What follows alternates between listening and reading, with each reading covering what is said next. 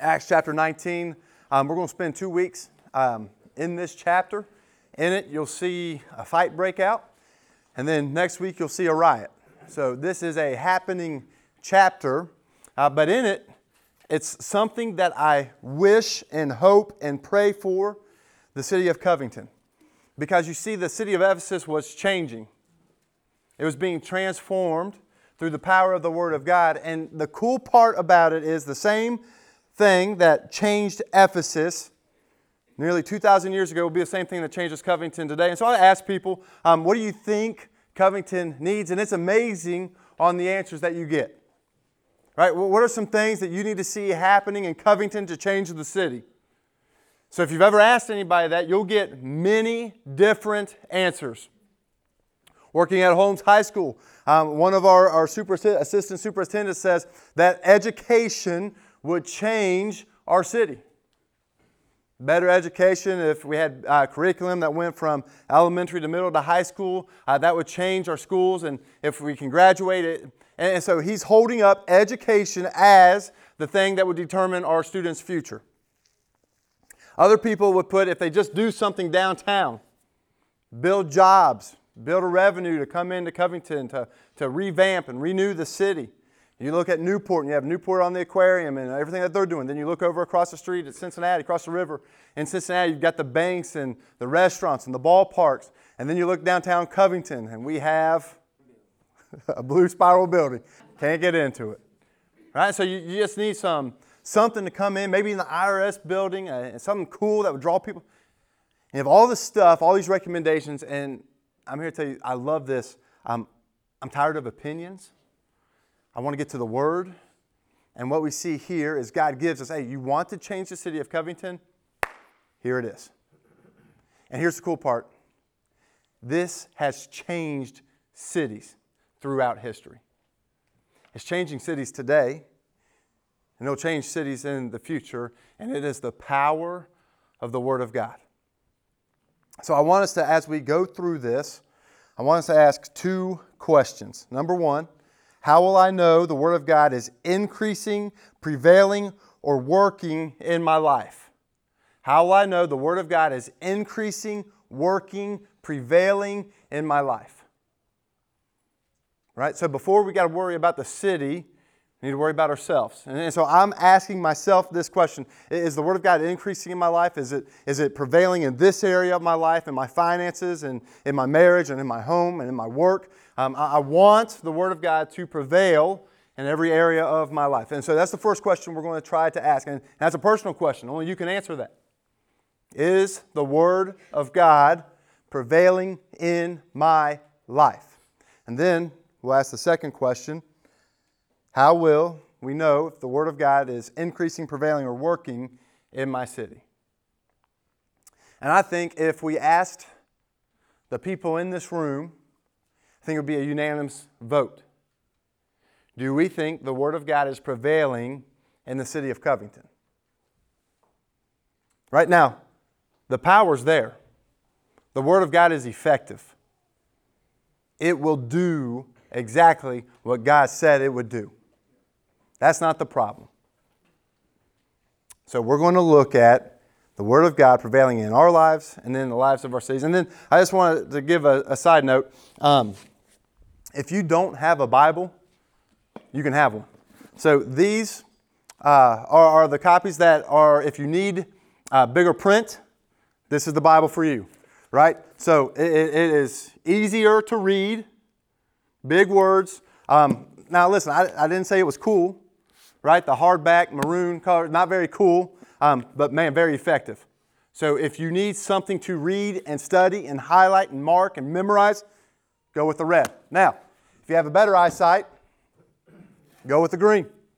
Right, so this is an FCA Bible, and what does that mean? Um, you still have the 66 books that make up the Bible, but you also have all of this for like uh, sports interested people. That's like devotionals and things uh, topically that you can read. So you have the Bible in the first part, and then more here. Now, it is smaller print, right? So either you better have good eyesight, or you better have good glasses or contacts. All right? but those are sitting on the back table. If you don't have a Bible, take one of those, read it. You've got to be in the Word if the Word of God will be prevailing in your life. All right? I'm going to pray, and then we're going to read. All right? Let's get to work. Father, I thank you for this day. I thank you for this morning. Lord, I thank you for your word. I pray that you open up hearts and minds. I pray that your spirit moves. I pray that you transform us today so we're not the same as when we came into this building. I pray you move in a powerful way. It's in Jesus' name I pray. Amen. All right, number one the word of God prevails as people speak and hear the word. And so we're going to start in verse 8, Acts chapter 19, verse 8.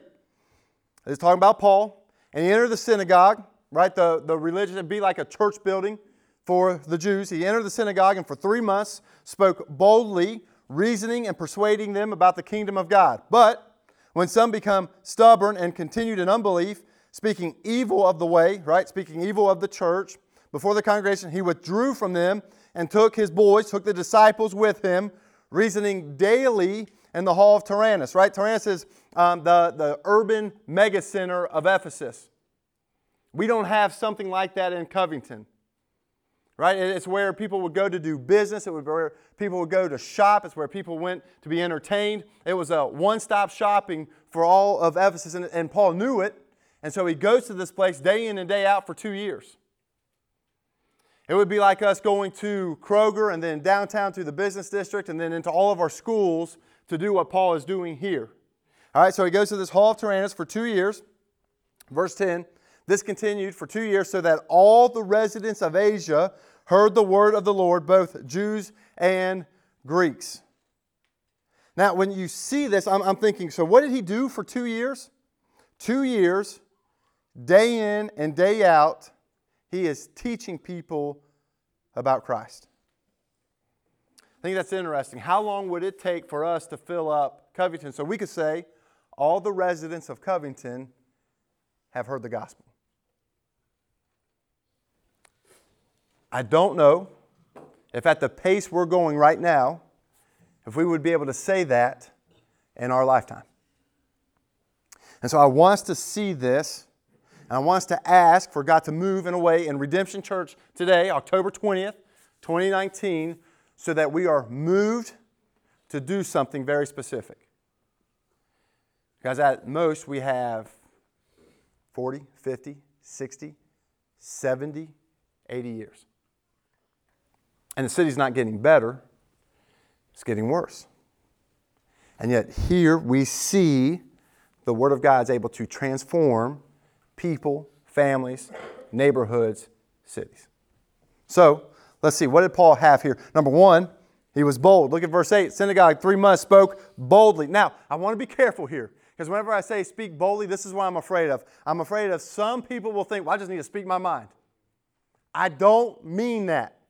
That is not the boldness I'm talking about, right? Just because you think it, maybe or maybe not, you should say it, right? Some of us have the opposite problem with this. When I talk about boldness, I'm talking about boldness to say what is right in the Word at the right moment. So, in our city, people will say, This is how gender is defined. This is how sexual orientation is defined. This is how power is defined. This is how money is defined. This is how your hobbies are defined. And what we need to do is say, no, this is what the Word of God says, and this is how it applies to our situation. So, the Word of God should be informing your study habits, should be informing your dating habits, should be informing our marriages, should be informing how we raise our kids, should be informing how we worship on Sundays, should be informing every area of our life. That's how powerful the Word of God is. And it will take boldness. Do you guys think we would be ridiculed at Holmes High School for saying, no, hey, this is what Jesus calls us to do? I'm not doing this. I'm not following you here. This is what Jesus calls. Do you think that would take boldness? Mir, do you think you'd get ripped at Holmes High School to say, hey, man, I'm not listening to that music anymore. I'm listening to this music that lifts up? You wouldn't? You think other people would? I think so. Right? I, man, Coach Tucker was ripped going down to Daytona by some of you guys because of the music he was listening to. Right? It's easy to look at Paul standing up and speaking, getting kicked out of places, for speaking about, and then us. And so for, for us, it's boldness not to be locked up or thrown in jail, although I think that day's coming. But it's boldness to go against the current, to go against the tide. Now, I will say this it's easier to stand against the tide when someone else is already up. So, this is what I mean. Phil, stand up real quick, right? Let's pretend we're at Daytona, right? You're facing this way.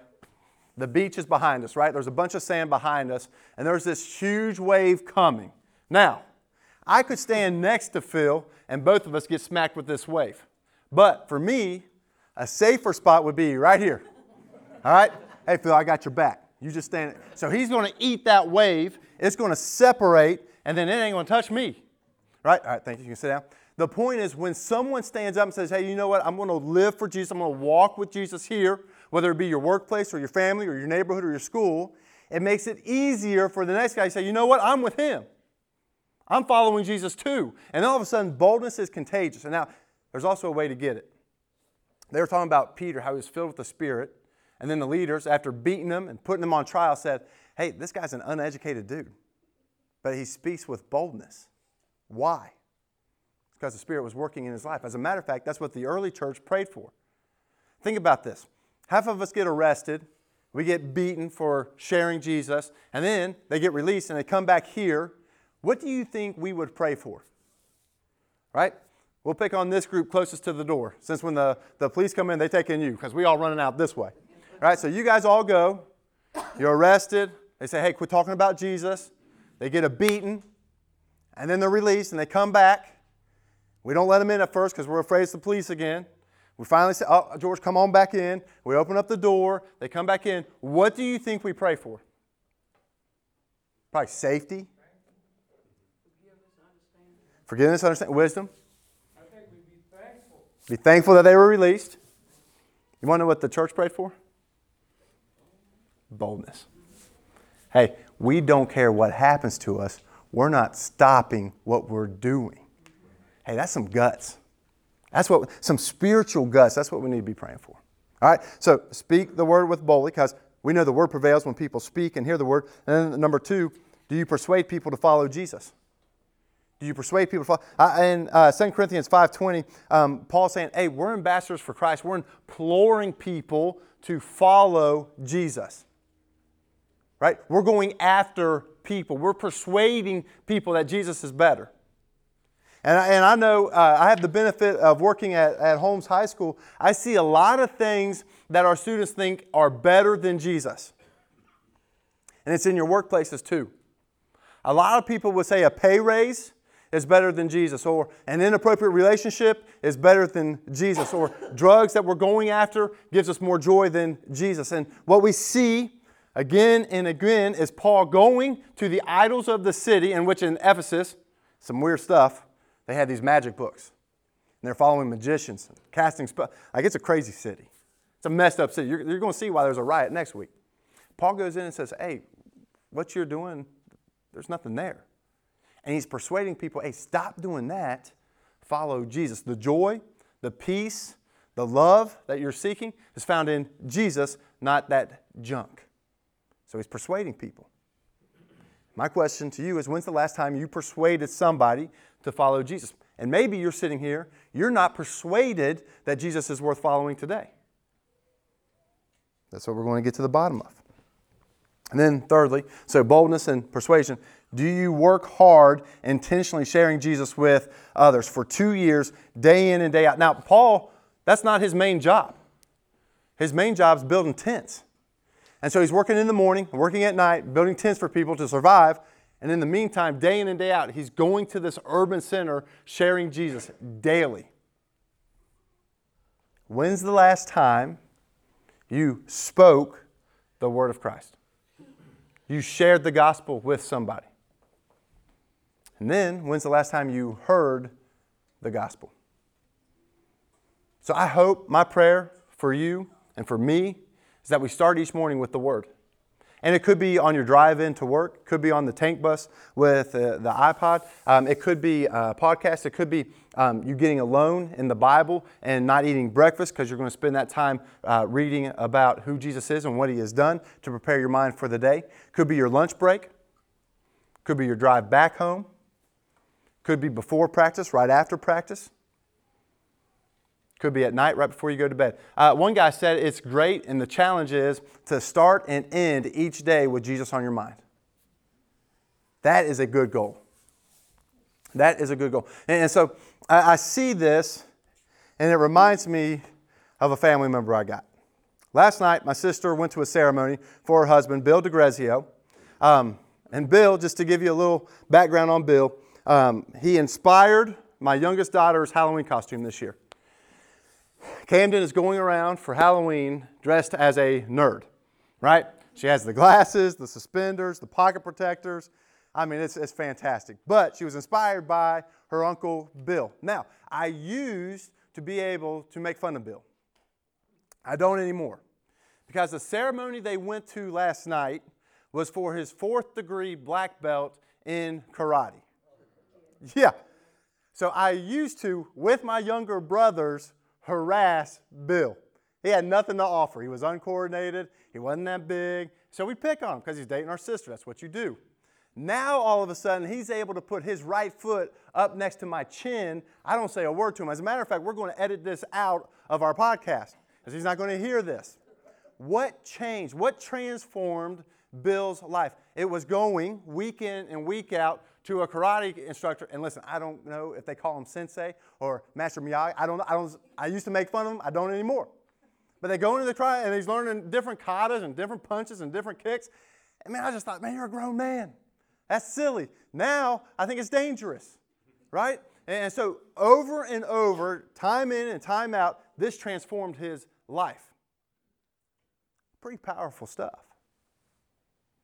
But that's nothing compared to the power of the Word of God. If one guy going to a dojo, which is down here in Covington, week in and week out, can make that much of a change, that much of a transformation in one guy, how much more can the Word of God transform your life and my life and this city? But you got to be in it, day in and day out, week in and week out, and over the years, watch how God changes your life. This word is powerful. If you knew how powerful it was, you would not shrug your shoulders at the Bible. You would also share it with others. So when I passed streets and I saw, I'm not going to name any names, I, I, saw a guy that I know is dealing drugs and I'm driving by and I see the house and I know his hope is based on making enough money and, and the, the drug trafficking in Covington. And I'm, I'm looking at that and I'm seeing something powerful is going to have to come in and draw him out of that life and give him hope. Right? And I'll tell you what, it's not. It's not a better reading teacher at Holmes High School because that's too late. And I'll tell you what, it's not. It's not urban development and more jobs downtown, although that's not bad, but that's not going to change his life. But you want to know what has the power to transform his life? The gospel. The fact that God came near, that he died for his sin, that he could have new life in Christ, that there's no condemnation now for him in Jesus. That's power. That's something you don't just shrug your shoulders at. So we'll know the Word of God is prevailing when we hear and when we share the Word of God. And then that leads us to the second thing the Word of God prevails as Jesus is held high. Now, this is where the story takes a turn. Verse 11. And God was doing extraordinary miracles by the hands of Paul, so that even handkerchiefs and aprons that had touched his skin were carried away to the sick, and their diseases left them, and the evil spirits came out of them.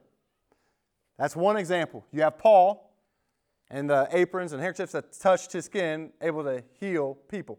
And then you have the other group. Then some of the itinerant Jewish exorcists. Listen, I don't know how you get into that line of work. But what these guys are doing are going around towns looking for demon possessed people so they can try to cast a spell on them to get the demon out. That's a crazy job. They undertook to invoke the name of the Lord Jesus over those who had evil spirits, saying, I adjure you by Jesus, whom Paul proclaims. Right? So they see the power of Paul. They're like, oh, I want some of that. And so they go to these evil spirits say, hey, in the name of Jesus, Paul proclaims, come on out. So the seven sons of a Jewish high priest named Sceva were doing this. But the evil spirit answered them, Jesus I know, and Paul I recognize, but who are you? I don't know about you. That's when I leave the building. That's when I realize, you know what? I've said something I probably shouldn't have said. I need to leave. So I want you to see this. One, two, three, four, five, six. Stand up. Come on up here. Tracy, can you be an exorcist, an itinerant Jewish exorcist too? Come on. Hey, we know you're not going to win the fight, so get in this group, man. All right, so we have that. Let's see, who else I need? Um, I needed somebody to be Paul. Who wants to be Paul? Not everybody at once. All right, Donovan, come on up. You be Paul. Stand over here. Do I have any volunteers that'd be the demon possessed man?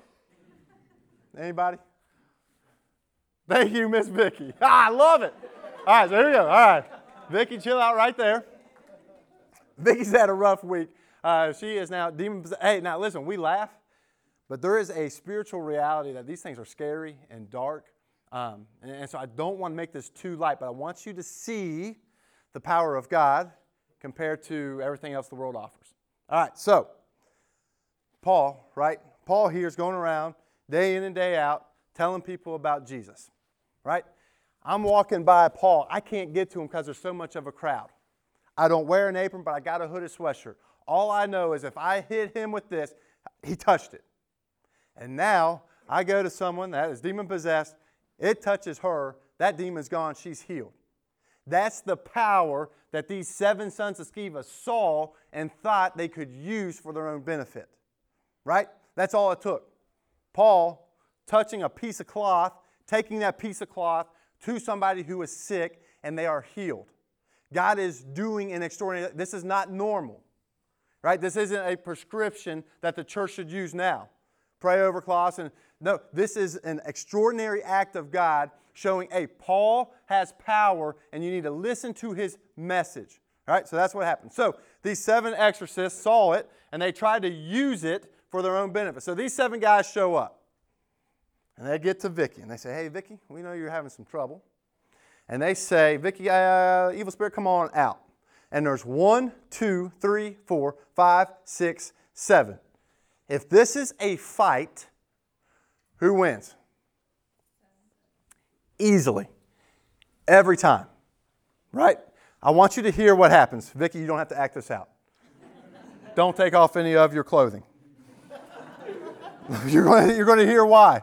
But the evil spirit answered them, Jesus I know, and Paul I recognize, but who are you? The man in whom the evil spirit leaped on them, so Vicky jumping on them, mastered all of them, overpowered them, so that they fled out of the house naked and wounded. They didn't get beat up a little bit, they got beat up a lot of bit, all right? I want you to get this seven dudes to one, and it was no match. Compared to Paul, a piece of cloth touching him, brought to him, done. That's the type of power we're talking about. All right, grab a seat. Thank you, Miss Vicky. Thank you, Donovan. I was uh, looking at this, and uh, Matt Chandler was a guy that commented on this. You know how sometimes you don't know who wins a fight?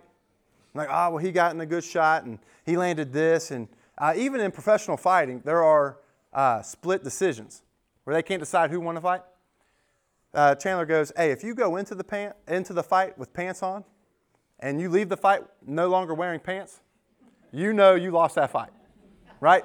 This is pretty clear. Now, why do you think this happened? This is a weird thing for Luke to put into the Bible.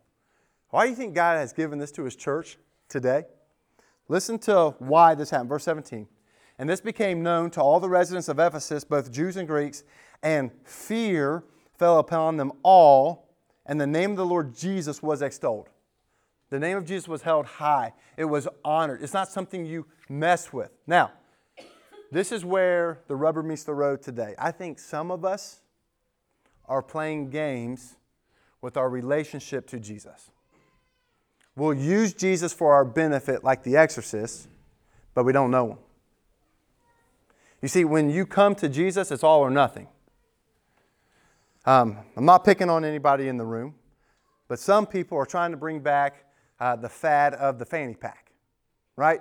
You can, tie, you can tie it around your shoulder and around your stomach, or you can tie it around your waist. It doesn't make it cool either way. But when you put that thing on, it's an accessory, right? You're adding to some of us are treating Jesus like an accessory. I put Jesus on on Sunday, but I'm not worried about him Monday through Saturday.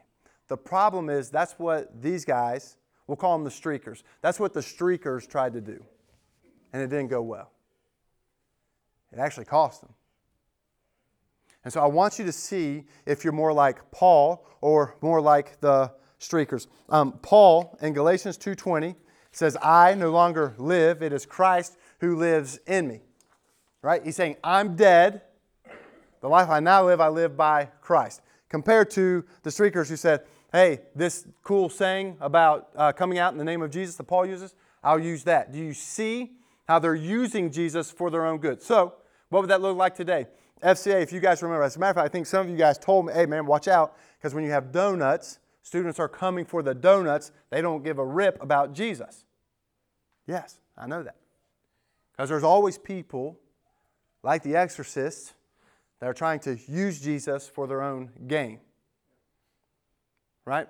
A lot of times people show up to church to be entertained or to get something out of it, but if you're not showing up to worship Jesus, we're more like the exorcist than we are Paul.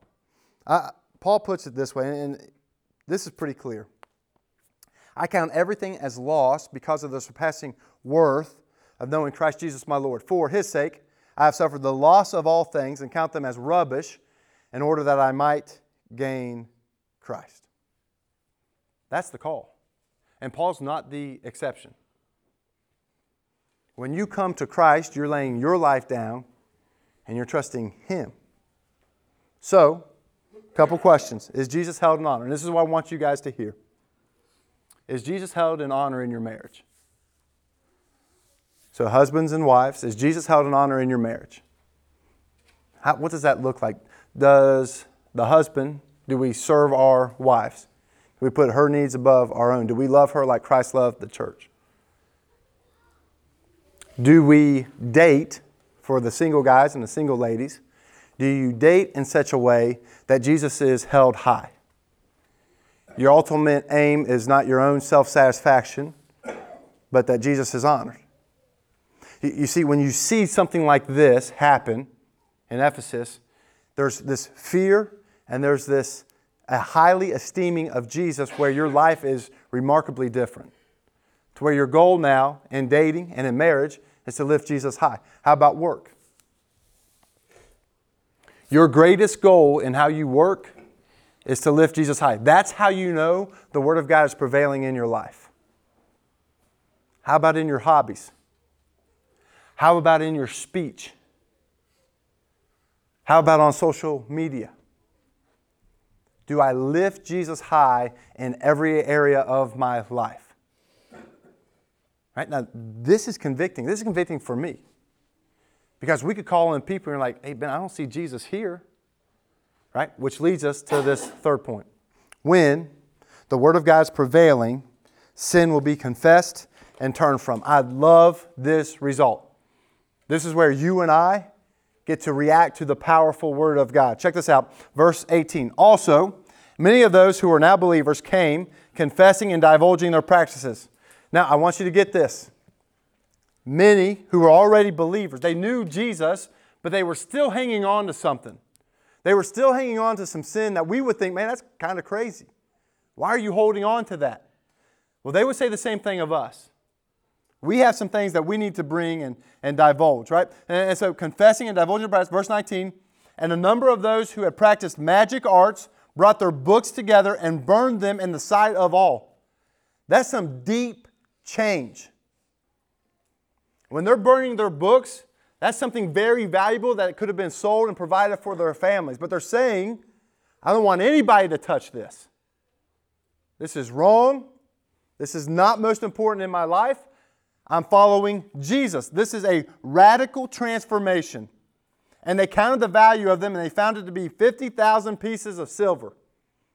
That is thousands and thousands of dollars. Verse 20 So the word of the Lord continued to increase and prevail mightily. Now, this is where I, I want us to, to sit just for a second. When you read this, I am willing to bet that nobody in the room will bring a magic book next week to burn. I don't think. There might be. But that's not really our issue, is it?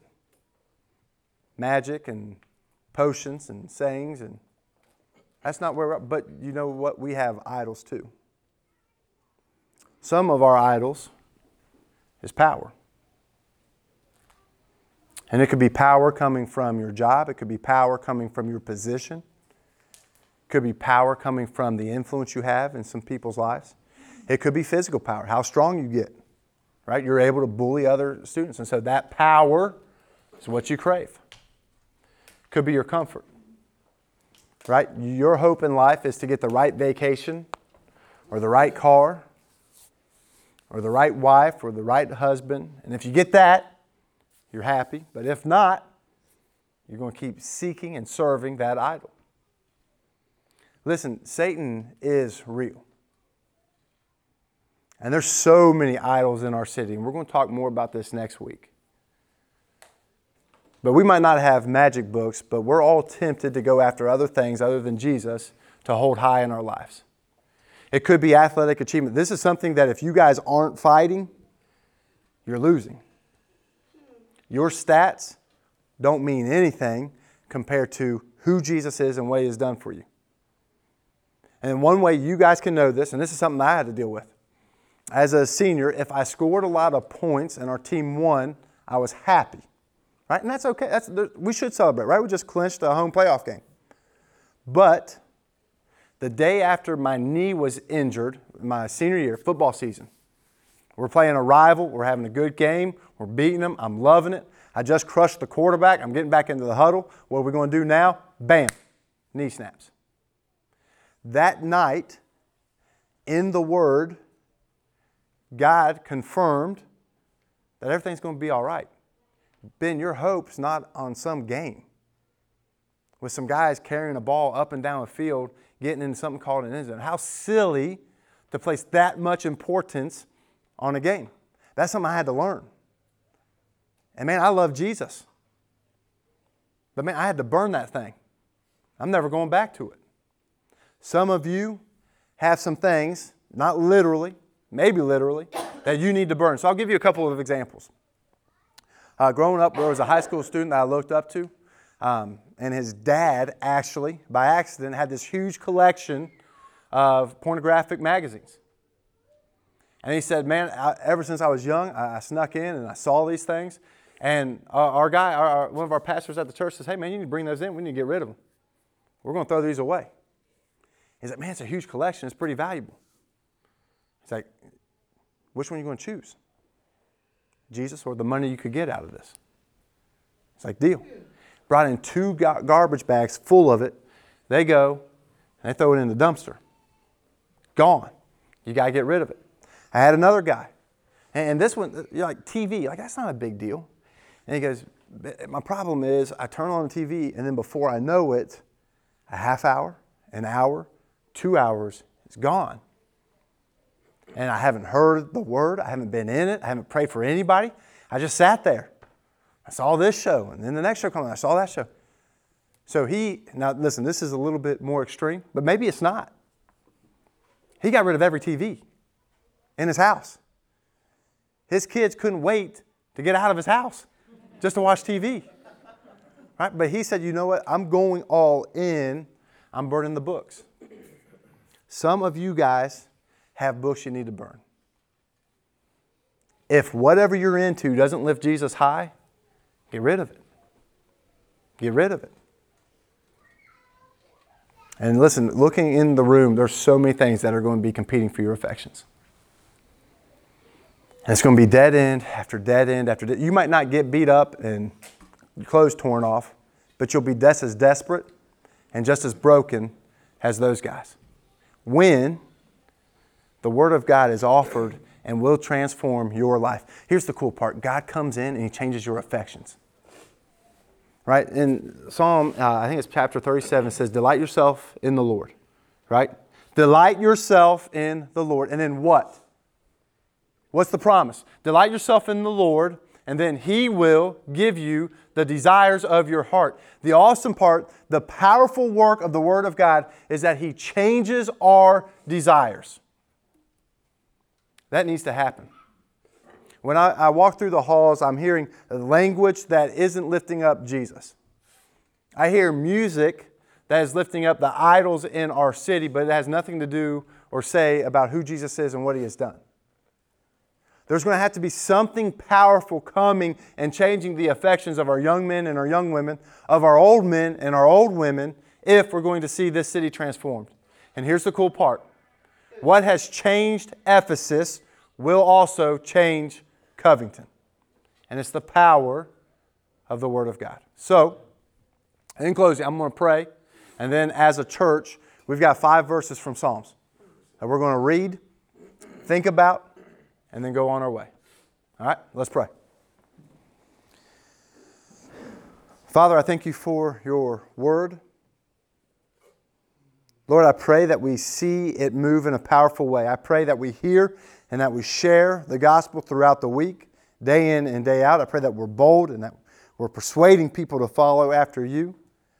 Father, I pray that we hold Jesus high in every area of our life. I pray you convict us of our sin, but then also uh, that we can have new life in you. And so I pray for the courage that we need to bring stuff to the altar and lay it down, never going back to it, because we see Jesus as greater. And so, Lord, like in Ephesus, I pray that you move in a mighty way in me, in our church, and in our city.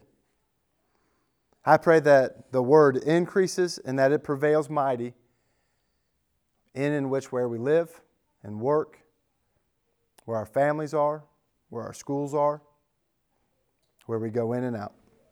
It's in Jesus' name I pray. Amen.